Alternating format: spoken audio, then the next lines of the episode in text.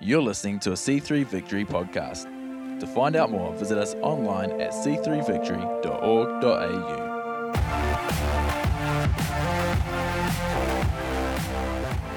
I, I look at uh, the, I, I drove in this morning, looked at the construction going on out there, and thought, look what they're doing for us.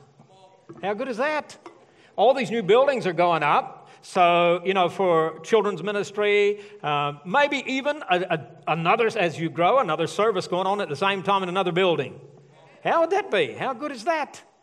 Just for a little bit of inconvenience, look what we're going to get. So, that's awesome, isn't it? It's incredible. Just think if you're in Sydney, you'd go have to park two blocks away and pay $65 for it. And it's all free here to walk in the fresh cold and God show you something you're going to get today. How good is God? Awesome, isn't it? Sweet. Hey, I want to I wanna say thanks to Pastor Nate and Pastor Beck last week. We were over at uh, Northwest for opening this series. Uh, Nate said to me in the office, he goes, Oh gosh, you should have done that. I really wrestled with that. That challenged me, I think, more than others. And I like that about him. That, and Beck said the same thing over there. It is a challenging uh, theme to be talking about. And he said, You've got the revelation on that. Well, I'm glad you did it because it meant you had to find revelation on it. There you go, they just put you under the spotlight. Hello. Lights going on for you there. But you know what it does? It causes us to take time and just sit back, turn the switch on off, rest, reflect. And, and you know, it's kind of ironic, me of all people standing up here talking about that. I am just so good at resting. I am so good at sitting still and doing nothing. Um, even doing nothing to me is, is just abhorrent. And it, I'm the world's worst at this thing of practicing rest. And I said to the staff on the last week, if I preach this and practice this, there is integrity. But if I preach this and I'm struggling with this, there's honesty. And I, am honest with you, this is not the easiest thing for me. It's like, you know, when, when I, I had my sabbatical, I had all these plans. I'm going to travel, I'm going to the gym every day, I'm going to ride the motorcycle to places I've never been. And it's like God put his hand on me and just that heaviness of God sat on me in my Jason, and it's almost like I just couldn't get up and go. It's like God saying, Sit still. I've been trying to get you to be still for, you know, 50 something years. They said when I was a child, I didn't let anybody rock me. So don't, don't try to hug me and rock me. You'll get in trouble. Ask my mother. She said I would sit by myself and rock myself. I, I remember one night we were first married, and this is not dirty, it's okay. We were first married, and Janet leaned over to give me a kiss. What she didn't know was if I go to bed and I'm not sleepy yet, my body will move until it falls asleep. And she went to give me a kiss, and bang, I hit her right in the face with my head. I am the world's worst at resting. But you know what it means? We're on a journey together to discover all that God has for us in this truth about Sabbath rest. Because there is a truth in this thing. And, we were talking at staff the other day trying to remember when did we do this? Because I remember doing this before. You remember? I went back through my notes. I do keep the notes, unless before the cloud everything crashed and we lost it. Uh, thank God for the cloud. Maybe. Anyway, 2006, we had a month of rest. And I got to thinking, how did that come about? That's 12 years ago. How did that come about? It's because I remember at staff meeting, and I don't know who, some bright spark, it might even have been me, said, We don't have a theme for this month. It's winter, it's cold. Why don't we do a month of rest? Yeah, it sounds like a good topic. That was it. Nothing changed. Meetings went on, life went on, exhaustion happened, and people didn't rest. So we gave it up for a number of years. Until a few years ago, another bright spark in staff said, Hey, you remember when we did month of rest? I went, Oh, crap, here we go. Sorry for the language, but anyway. And I said, Yeah, yeah, I remember. You guys are just looking for time off. They said, No, no, no. I think God wants to do something in it in this new season with new wine. All right, let's do it again. And so we started again. Even then, talking about rest and Sabbath and all that stuff. By the way, can I get this out of your head right now? I'm not saying we're going to stop life every Saturday. We're not all of a sudden, all of a sudden becoming uh, seventh day Pentecostals. Okay, forget that. Uh, get it out of your head. The Sabbath is far more than a day. you'll get there in a second. I'll get you there. Stay with me. So we, we, we ventured down this track. I think it was last year we started again, and we came to this year. Then all of a sudden, because we are ready and we are willing, God started opening the curtain, saying, Let me let you look in to see revelation around Sabbath, to see why I gave this to you in the first place. And all of a sudden, we start getting revelation. And as we're doing this, there are several things that we know truth that we know about this thing. Number one, we're not doing this just because it's winter and we need a month off and we're going to be slack at work. I'll say this up front I am not against working hard, neither is God. If you think He's not, read what He said in Proverbs about the ant and the sluggard. But what God is against is working hard to find out who we are and our significance. So, we're not doing this just to get off work. It's, it's in the rhythm of life, God is trying to show us that rest is necessary. I like what Pastor Beck said last week at Northwest. She said this I'm good at, she, she confessed, I'm good at teaching my kids how to have a good work ethic. I'm not so good at teaching them how to have a good rest ethic. Don't just teach good work ethic, teach a good rest ethic. Think about that. Because what happens, most of us, our rhythm of life looks something like this. Let's put this up. So it's almost like all year long we go work, work, work, work, work, work, exhaustion, holidays. And we go on holidays exhausted, and just when we're recovering, work, work, work, work, work. And we work our freckle off just to get to a holiday. Only to be exhausted and not even have the benefits from it that God intended. And yet, God has a design with a rhythm of life weekly that should look more like this Sabbath, work for about six days. Sabbath, work for about six days. Sabbath. Build the rhythm of rest in your routine weekly. Because when you do that, then you are more fruitful and you enjoy life much better. But you see, so many of us, were brought up and bought into this, what, we, what is called the Protestant work ethic. You heard of that? Okay.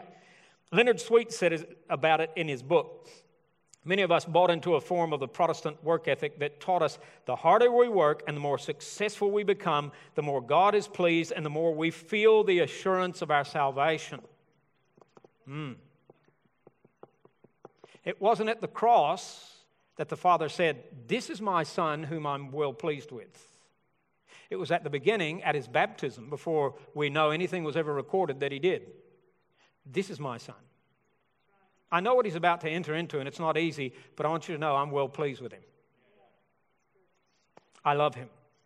Because, see, here's the deal I'm, I'm kind of thinking through the week, there's something to be released here on the freedom issue something deep within us. The focus on Sabbath rest is going to release us from the need of, being defined by what we do, how hard we do it, or how successful we are at it. Just the other day, phone call. Guy I never talked to in my life. He's trying to sell me something, as they do. Um, because he got through Janet to me. I, I normally meh, hang them up as soon as you get that pregnant pause. Hello, pregnant pause, meh, hang up. Anyway, it's a, it's a hotel group we're a part of, and he's talking about what kind of holidays do you like, and I thought, none. You're selling to the wrong person here. You're like trying to sell coal to the devil. Stop. And he's on and on and on. He's going on about how good this is and how great that hotel is. And I said, listen, I don't buy anything sight unseen. I, I think the worst television program that's about to occur is the people who buy homes unseen. Have you seen that advertised? How stupid. Who would do that? Only the people who get it bought for them, and then they can choose whether they keep it or not, right? Anyway, he's on and on and on, and eventually he gets to the question So, what do you do? I thought, You don't even know me, and you're asking that question. Why didn't you ask me, Who are you? You see, it's not familiar in society, is it? Because we are so defined, and, and the voices in the world keep screaming at us and telling us our significance is found through our achievements or our status. And all of a sudden, I mean, it's like you can't even walk into a green room at a Christian conference without somebody asking you, What do you do and how big is it?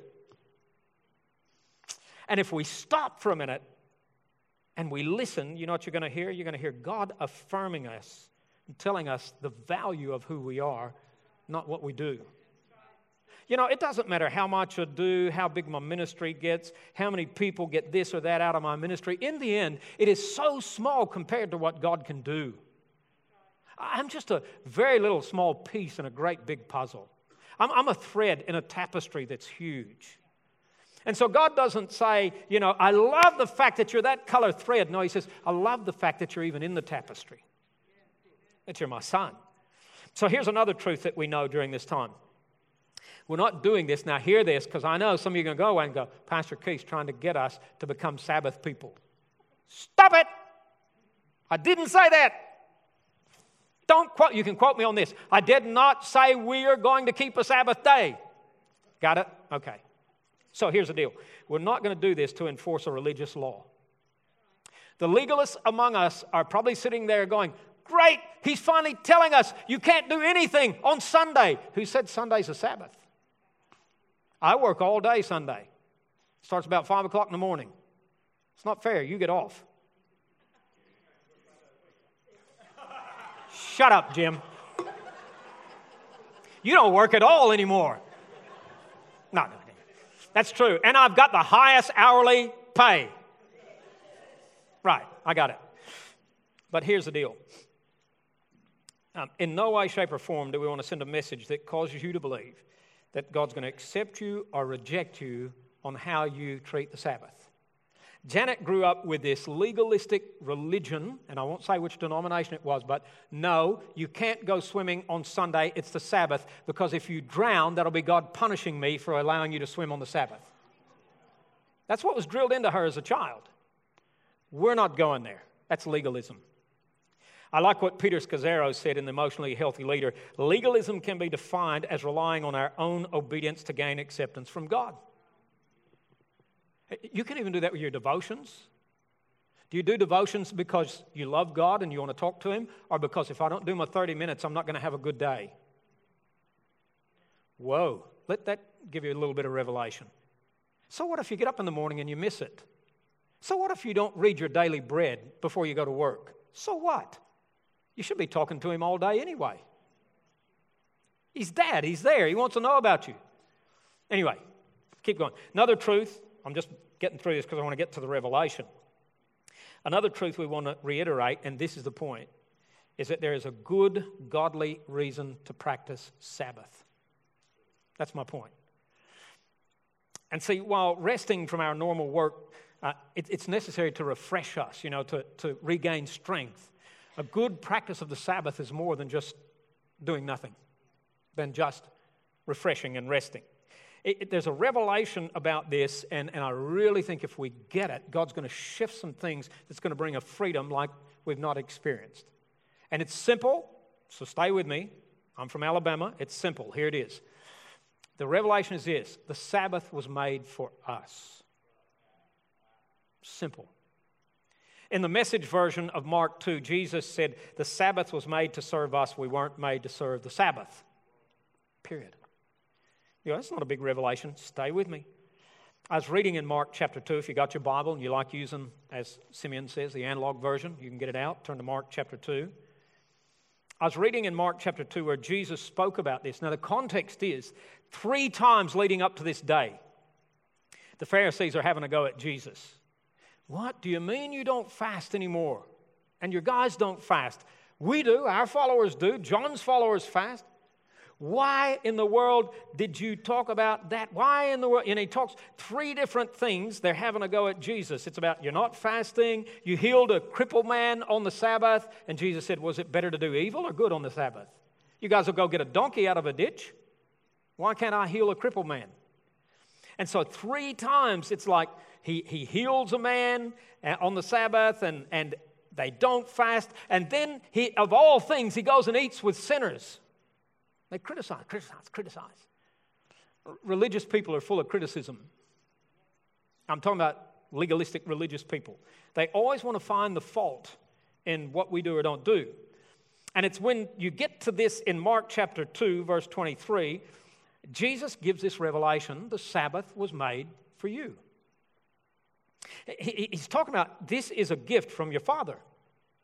It's a good gift. And if it is a good gift, which it is, it will bring about good in our lives. And it does. This is the revelation that's going to free us and switch things in us. It's not that I have to do this, and it's not because the church puts it in the calendar. It's that God has given this to me as a gift. And as I exercise it and live it, nothing but good is going to come out of it. It's not, golly, I can't go kick a footy now because it's Saturday. Who said you couldn't kick a footy? I don't know about you, but resting for me, a, a good portion of resting for me is going on a great walk. Just walking. Just shutting the world off and getting alone with God and walking. And, and, and to me, that's, that's part of my time with God. It's a gift from God. And, and the question that immediately came to mind is this When did God take away this gift and its benefits? When did God say, You no longer need this gift, so I'm withdrawing it from you? You know, that's akin to the people saying you don't need tongues anymore because you got the Bible. Where did he say that? So, where did he say you don't need Sabbath rest? Because you've got something else? Maybe you got how to work hard? Whatever. So, Mark chapter 2, verse 23, here's one of these situations. You're going to find Jesus adjusting people's understanding and revelation of the Sabbath. So in verse 23, it says, Now it happened that when he went through the grain fields on the Sabbath, and as they went through, as they went, his disciples began to pluck the heads of grain, and the Pharisees said to him, Look, why do they do what is not lawful on the Sabbath? Pause. I want you to think about this picture for a moment. These guys three times have already been at Jesus. Why don't you do this? Why don't you do that? Why are your followers not washing their hands? All this tick, tick, tick, tick rules, rules, rules, and they're not keeping the rules. And Jesus and his disciples are walking around the edge of the town and around the edge of a grain field because at a grain field, the farmers know that by God's commandment, you leave the grain around the edges for gleaning of people who need it. It's just a way they help people. And so here's Jesus and the boys walking along, and they just, yeah, we're a little bit hungry. Take a handful, get it in their hand, rub it so that the husks come off the seed, pop the seed in the mouth, and hmm, man, that's good. That'll keep us till we get home. And all of a sudden, the Pharisees, religious, they go at them. You're breaking the law. Now, my question is this what's wrong with this picture? I'll tell you what's wrong with the picture. While for them it was wrong to work on the Sabbath, it was fine to eat on the Sabbath. So they're telling them they shouldn't be eating. You're not allowed to do that. Go without. And if they were working as the, as the Pharisees accused them of, hey, they rubbed the grain in their hands. You know what they interpreted that as? You're reaping. What? Well, the Old Testament says reaping has to do with a sickle and a hoe and animals and storage. We're just taking a handful. That's like you going to the cupboard and taking a handful of nuts and popping them in your mouth. What's wrong with that? And some legalist comes along and says, You just walk 10 steps to the cupboard, that's one step too many. And that's more important than your hunger. And this is what's wrong with the picture. It's their interpretation of what God said the Sabbath was about, and they have broken the law. Do you know in Deuteronomy 23 25, it actually says that you can, you can take the grain from the field of your neighbor's field and you can eat it? That's part of God's provision. Jesus is just using God's provision and tells us it's okay to, to pick it. It's called gleaning. So, what's wrong with this picture? They're getting accused of something. What? Their application and interpretation of what rest means. Got it? Like, can't swim on Sunday. You'll drown. God will drown you so he can punish me. How ridiculous is that thought? It's not only ridiculous, I'll say this with utmost respect because I didn't know any better, not the person, but the thought is demonic. I can't say anything nicer about it. It's putting God into a, into a light that is evil. God tempts no man with evil, James said. Anyway, let's keep going. Why, what's wrong with this picture? Think about it for a minute. What are the Pharisees doing out in the field? You ever thought about that? By their interpretation of the law, not what God said, by their interpretation of the law, and by the way, they had 39 regulations and most of them had to do with reaping. 39 regulations, not out of the Bible, that the Pharisees and scribes wrote up. And out of every regulation, there was multiple tiers of don't do this, don't do that. And some of them were ridiculous. Like one of them was about things to do with cleaning your teeth. How ridiculous is that? Yeah, just have bad breath all day. Anyway, the deal is this they are breaking one of their own regulations by walking out to and through a grain field. Because their regulation says the, you, you can't work on the Sabbath, therefore, you cannot walk even a kilometer the whole day. Because if you do, you've broken the law. That's not what God said, that's what they said. So here's a question here's what's wrong with the picture. Why are they out walking that far? You ever thought that? We know by the Gospels that Jesus said, These are men who bend the rules, their own rules, to suit them and put the burdens on others to burden them. They strain at gnats and they swallow camels. I mean, that's a, that's a pretty horrible picture. And you go, what are they doing? They're breaking their own rules. Why do they think it was okay to break their rules? Think about it for a minute. They've just had three run ins with Jesus. They're trying to catch him out, they're trying to disprove him. They're upset because he's, he's, he's stirring up the religious waters around them to say, this is not really how you relate to God. Could it be that they're stalking Jesus so that they can try to incriminate him? Well, if you keep reading and you read into chapter 3, and he heals a man on the Sabbath and says, Is it better to do evil or good? You, you read the end of that, and it says, From that moment on, verse 6 of chapter 3 from that moment on, the Pharisees and the Herodians plotted how they can get Jesus. what's wrong with this? I'll tell you what's wrong with this. The scribes and the Pharisees put the priority of rules over the priority of people, relationship. God is not about rules, He's about relationship with people. And the Sabbath wasn't meant to put rules down so that it could block relationship. He said, You've made these things a burden to the people. Jesus said, Hey, I'm going to release the people so that they can relate to God. Now, verse 25, let's keep going. Chapter 2. But he said to them, Have you never read? Fancy Jesus quoting scripture back to them. I hate it when people quote scripture back to me when I'm trying to make a point. Have you never read what David did when he was in need and hungry? He and those with him? Pause for a minute. Who's David in their minds? The greatest king that Israel ever had. Get the picture, understand the context here. If the greatest king in your history can, can meet the needs of himself and people around him on the Sabbath, how much more can the Son of Man, who is the King of Kings? Come on. He's just kind of building his case. If David, verse 26, went into the house of God in the days of Abiathar, the high priest, and he ate the showbread, which is not lawful to eat except for the priest, and also gave some to those who were with him, he said to them, The Sabbath was made for man, and not man for the Sabbath. Therefore, because of all this, the Son of Man is also Lord of the Sabbath. Do you know the significance in Jesus' words here? Not, they're not always recognized by people who don't understand the Old Testament. If you're, if you're not Jewish, you wouldn't understand what Jesus is saying here.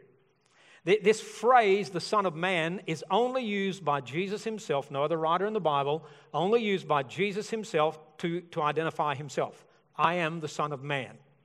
Now, I don't know about you, you could read that and go, gosh, is he just saying he's a man and nothing else?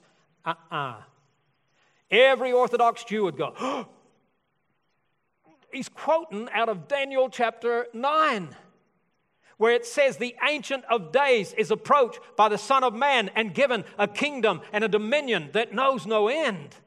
You know what Jesus is saying by calling himself the Son of Man? Yep, I'm the Messiah. I am the one coexistent with the Ancient of Days, and I am, here it comes, I have come. The reason why I'm talking about this to you guys is there's an inbreaking right now of the kingdom of God because the King is here. That's what he's saying. That's why they gasp. what? What are you saying? But he goes further. There's more. He says, I'm Lord of the Sabbath. Uh oh. What's he saying? I'm the one who created the Sabbath. You know what he's saying by saying, I am? He, he could be saying, I am Jehovah who made the Sabbath. You know what that means? Co equal with God. Why did they want to kill Jesus in the end? Blasphemy. You, a mere man, claim to be equal with God. And he's doing it right here. Now, I want to tell you, this would have definitely thrown the proverbial cat among the religious pigeons. Definitely. If the Pharisees didn't like him before this, they certainly don't like him now. And so they conspire to kill him. And Jesus said, I am Lord over the Sabbath, and you need to get this revelation. Let me adjust your thinking. You are not here to serve it, I made it to serve you. So that you can live a long, healthy, enjoyable, God filled life. That's why I made it. It's your benefit. So here's the deal how are we profited by practicing a rhythm of Sabbath rest? What's it do for us? And Sabbath, by the way, too, isn't just coming to a church service on Sunday, it's far more than that. If you choose to celebrate Sabbath after this and include this, that is fine and that is great and that is a doable thing. But if you choose your Sabbath to be on a Monday or a Saturday or a Friday or whenever you do it, that is also fine because you, there is a reason for it, not just the timing of it. So the Sabbath serves us first and foremost by taking time to enjoy our creations. I'm only going to give you two. That's about all we can get to today. It's when we take time to stop, step back, and look at all that we've done and go, it's good. It's very good. I, I don't know if you've ever read Proverbs 8. I'm sure you have. Shouldn't say that. Proverbs 8, but it, it doesn't dawn on you till all of a sudden you get to about the middle part of Proverbs 8. You know, he's talking about the creation of wisdom. I was with him, God, from the beginning. And people who people, it's like apples of gold. It's just, it's a treasure you should seek. But then all of a sudden he says, and when I was with him, and he starts talking about creation, I was with him before the world began. I was with him as he did this, with him as he did this. And I was alongside of him as he's doing this, and I was his delight. Do you hear that? God took pleasure in this thing he created called wisdom. He enjoyed it. He looked at his creation and said, Very good. And if you think God didn't have fun when he created, as one writer says, just look at the creation, look at the platypus. Like, which way does this creature move? What's the front? God laughs. Look at the giraffe. Why such a long neck? Look at yourself. And go, gee, God had fun when He made me.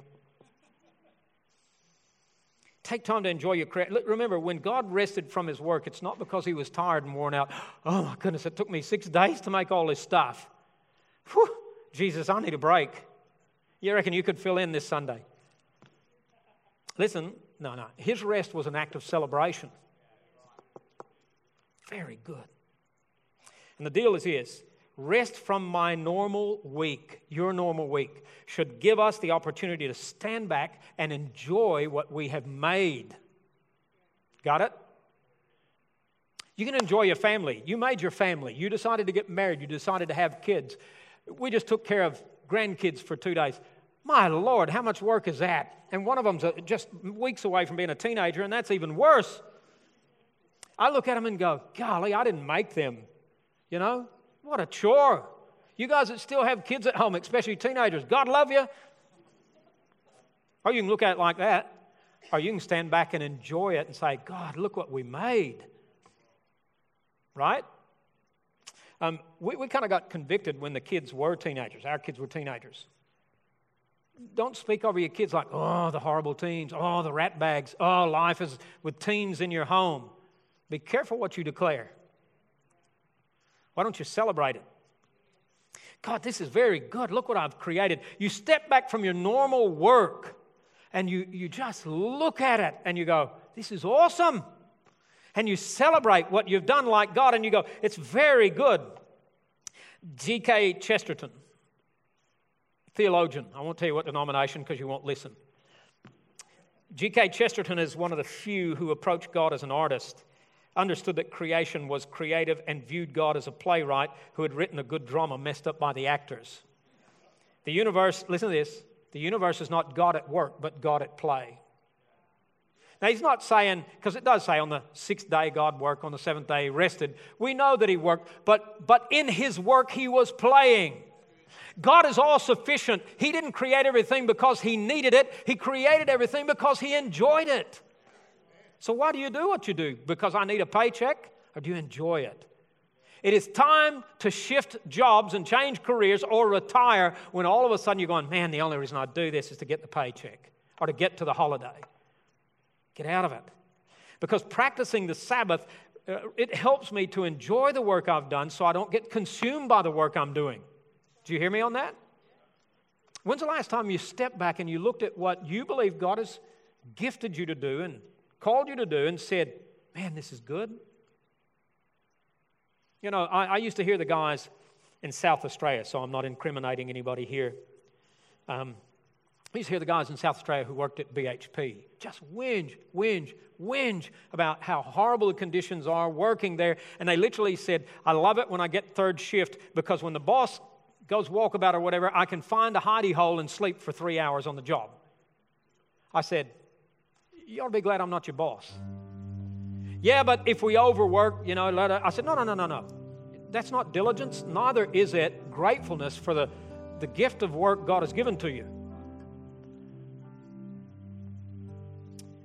See, I don't want to be consumed by it, but man, I sure should enjoy it. And, and you know, it, it, all of us know the sad story of somebody who is so consumed by their work, climbed the ladder, achieved so much, that somewhere down the track, they lost their health, they lost their family, they lost their life.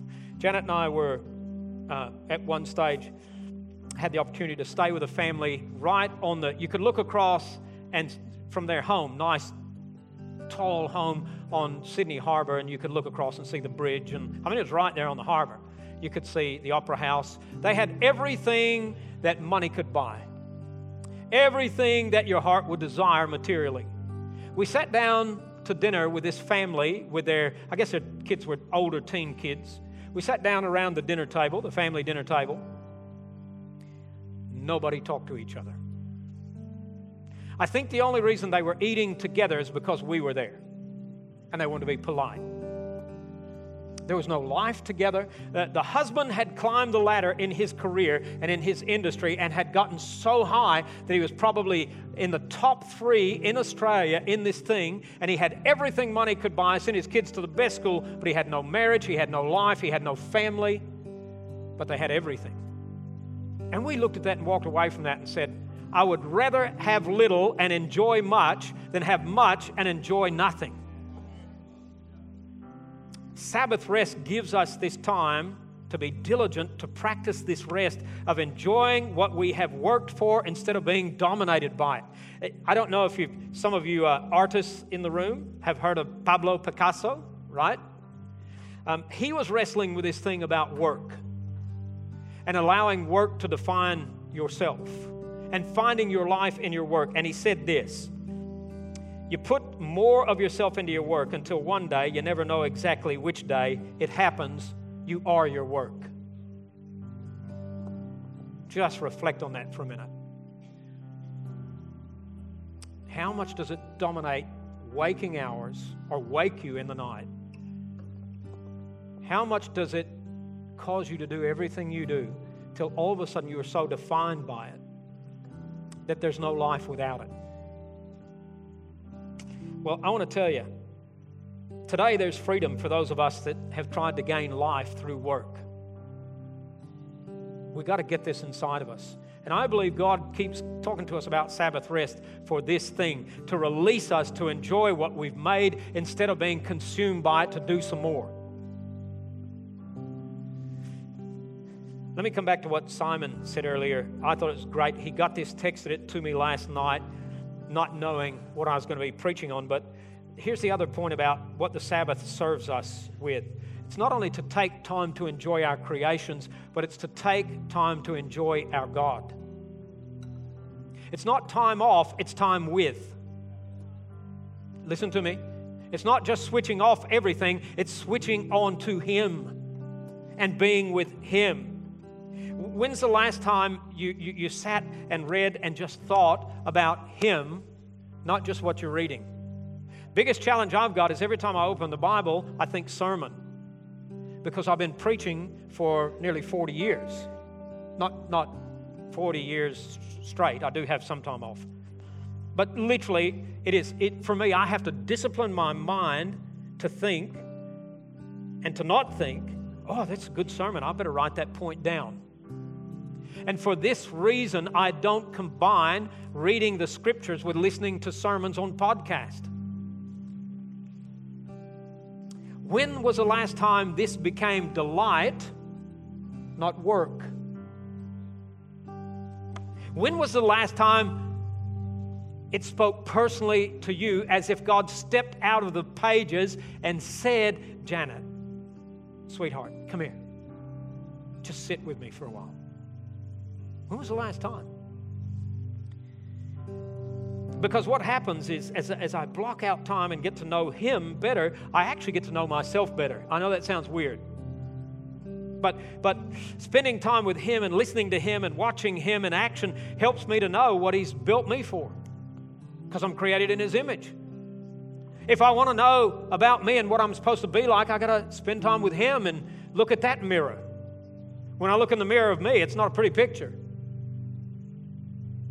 I said to my brother on the phone, last conversation we had, whenever that was, I said, You know, it's, it's, life is cruel because as you get older, your ears and things like that get bigger, and the things that should be bigger get smaller. Life is cruel.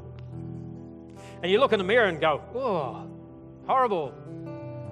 You look at his mirror where he's reflecting and you go, wonderful. Because I'm not looking at ears and nose and eyes and hair and eyebrows and stuff like that. I'm looking at a picture of someone who is perfect in all of his ways. And I, I, actually get to know myself better spending time with Him. And when I spend time getting to know Him, my faith grows. You know, you know what I find? If, if I fill my hours with tasks to get jobs done and achieve, this is why I don't do, I don't do a list of tasks either. Those of you that do, you're excellent at it, God bless you. But I don't. Because if I go there too much, you know what happens? I learn how to achieve, but I don't learn how to trust. Because my trust is in me getting the task done. Now, I'm not saying don't work and don't get your jobs done. Do not hear that. I did not say that. I'm saying for me, if all I do is a task list through the week, and even if my Sabbath is a task list, I don't learn to trust God. I just learn to do something. So here's the deal my ability to trust Him grows when I get to know Him. And, and I find that He's a father who's never going to abandon me. I find He's a friend who is closer than a brother. I find He's my healer when I'm broken. I find He's my peace when I'm anxious. I find He's my rock when I'm sinking. I know He's my fortress when I'm under attack. I know He's the drink that never leaves me thirsty. I know He's my counselor that gives me guidance. I know He is my encourager that gives me courage because I'm with Him. And He's like that. And you know, one of the ways to know God and enjoy Him better, and this is what we're not good at. You could learn something from the Catholics on this or the Anglicans on this meditation. Meditation. What's that? You sit and look at something and you contemplate it. And you look at it from every side like you would a diamond and all the facets and the edges contemplate it. So, in, in, in, other words, I look at God and I read about Him and I want to know His ways and His works. And I think one of the greatest Psalms for that is Psalm 103. Can I encourage you? Go spend an hour or two. Just sit still. Go spend a year and take line by line in Psalms 103 and sit and read it and meditate. What's that look like?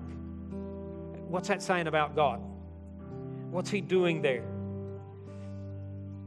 It says in verse 7 He made known his ways to Moses, his deeds to the children of Israel. What is that saying? Moses had the special privilege of not just knowing what God does, but who he is. Why?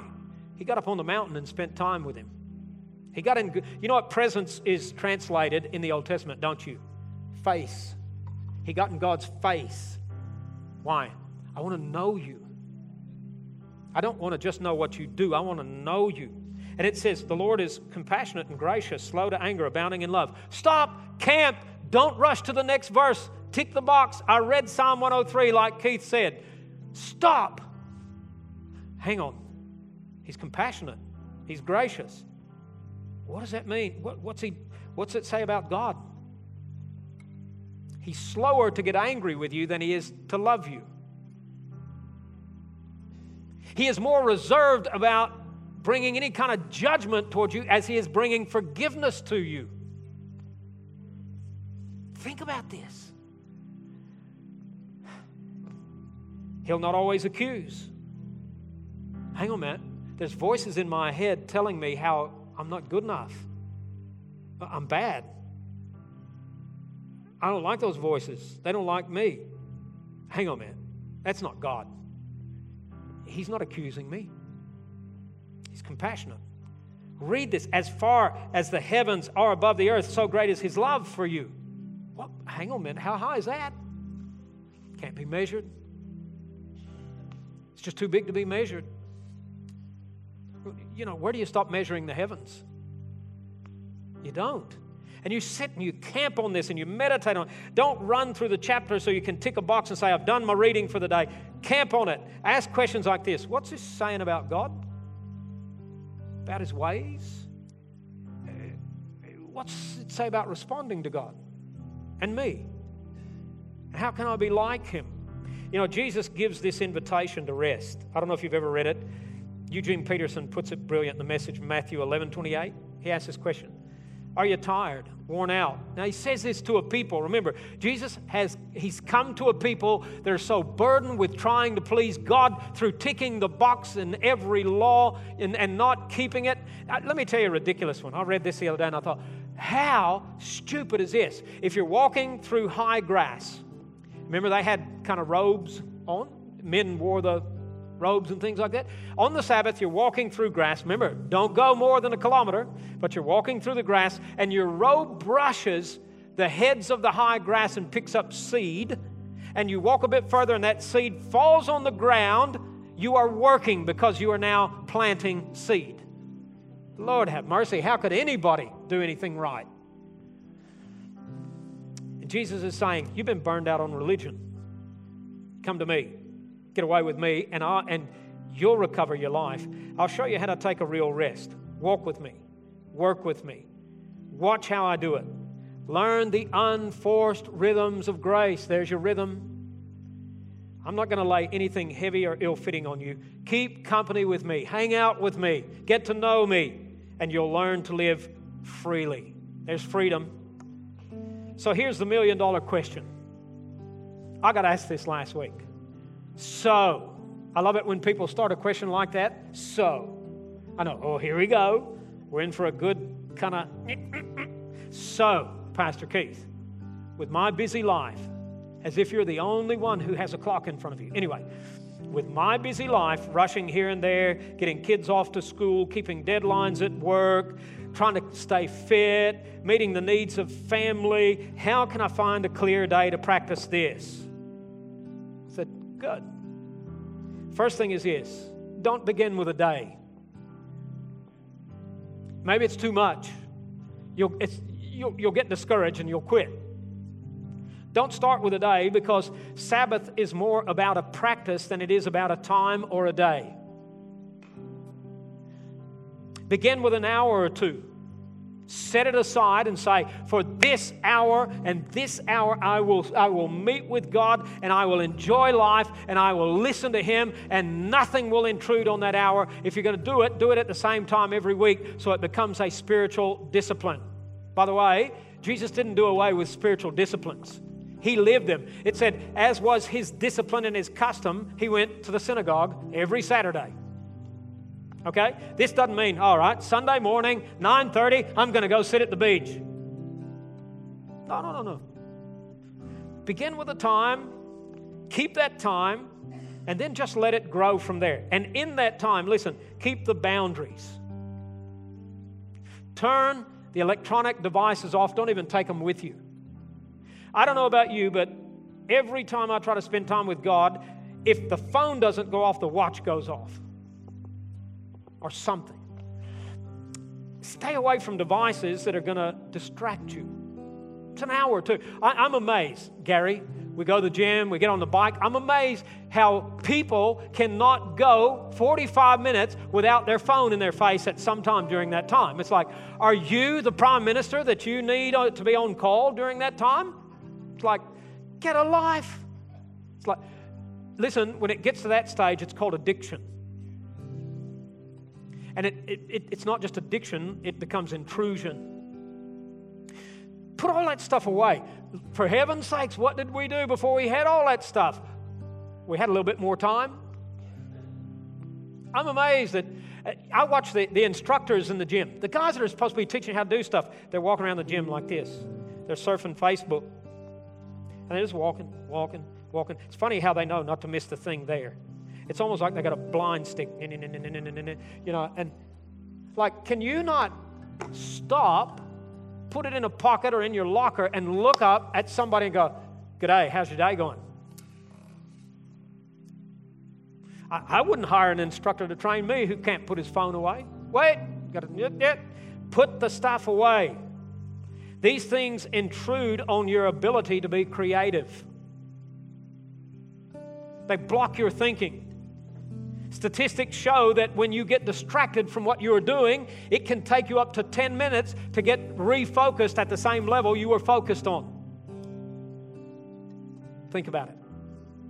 Because what you want to do is do things that are creative, that are energetic, that renew you. Do things that cause you to take a deep breath and go, Oh, God, this is so good. You are so good. Life is good. Surround yourself with things that cause you to realize who God created you to be and enjoy them. But the best thing you can do right now is this change the way you think. It starts with a mindset that says, I can do this. I'm not going to write this off immediately. I can, not only I can do this, I must do this. I must spend time with God and with myself, recreating and renewing and refreshing. God gave this to me as a gift. Now, what am I doing with this gift? Change your mind about it. Because in our busy, achievement driven world, with all the things competing for our attention, it's imperative that we start practicing Sabbath rest. And we get this revelation God gave this to me as a gift, and I'm going to make the most of this gift here and now. Can we just stand? Bow our heads and close our eyes?